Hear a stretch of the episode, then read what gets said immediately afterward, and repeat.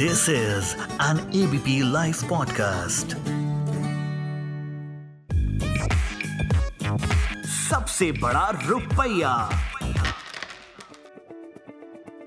नमस्कार, मैं हूँ उपकार जोशी और पिछले डेढ़ वर्ष से आपके साथ फाइनेंस और इन्वेस्टमेंट्स डिस्कस करता आ रहा हूँ। पिछले एपिसोड में हमने लोन से जुड़ी कुछ और अहम बिंदुओं पर डिस्कशन किया और यह जाना कि किस तरह से पुराने समय में रियल एस्टेट में सप्लाई और डिमांड के मिसमैच की वजह से रियल एस्टेट में रिटर्न्स इतने हाई थे कि लोन लेकर भी अगर किसी ने प्रॉपर्टी ली हो तो उस पर उसने अच्छा मुनाफा कमाया था। परंतु अब वक्त बदल चुका है और सप्लाई डिमांड से कहीं ज़्यादा है। हमने ये भी जाना कि किस तरह से आसान सा दिखने वाला लोन बहुत महँगा पड़ सकता है। इसलिए टर्म्स एंड कंडीशंस को पढ़ना अत्यंत आवश्यक है।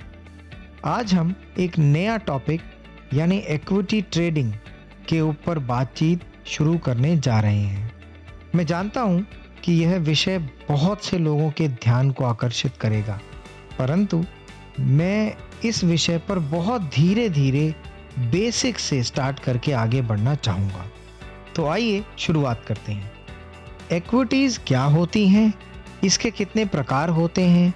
इन सब के बारे में हम पिछले एक एपिसोड में डिस्कशन कर चुके हैं। तो आइए अब पहले मार्केट के बारे में समझ लेते हैं। किसी भी मार्केट में दो तरह के लोग होते हैं। एक वो जिनके पास गुड्स या सामान का स्टॉक है और दूसरे वो जिनको उस सामान की ज़रूरत है।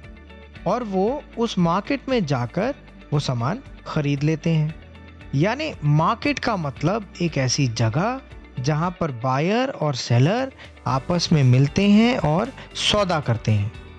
यानी मिलते हैं और ट्रांजैक्शन करते हैं। बस इसी तरह इक्विटी मार्केट भी एक जगह है जहाँ पर बायर और सेलर दोनों होते हैं और सेलर अपने इक्विटी के स्टॉक को बेचते हैं, बायर उस इक्विटी के स्टॉक को खरीदते हैं।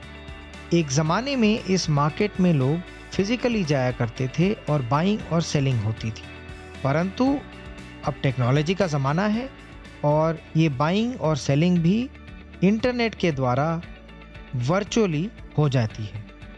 अब जैसे आप कपड़े खरीदने के लिए कबर्ड यानी अलमारी व पैसे रखने के लिए बैंक अकाउंट खोलते हैं, उसी तरह से शेयर्स रखने के लिए एक डीमैट अकाउंट खोलना ज़रूरी होता है। और ट्रेडिंग करने के लिए ट्रेडिंग अकाउंट की आवश्यकता होती है।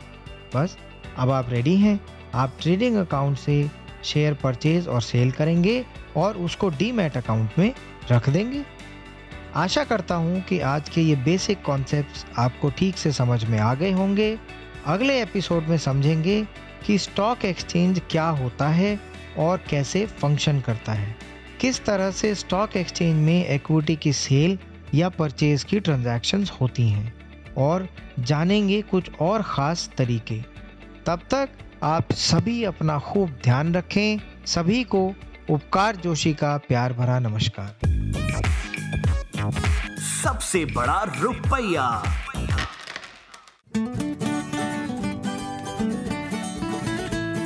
This is an ABP live podcast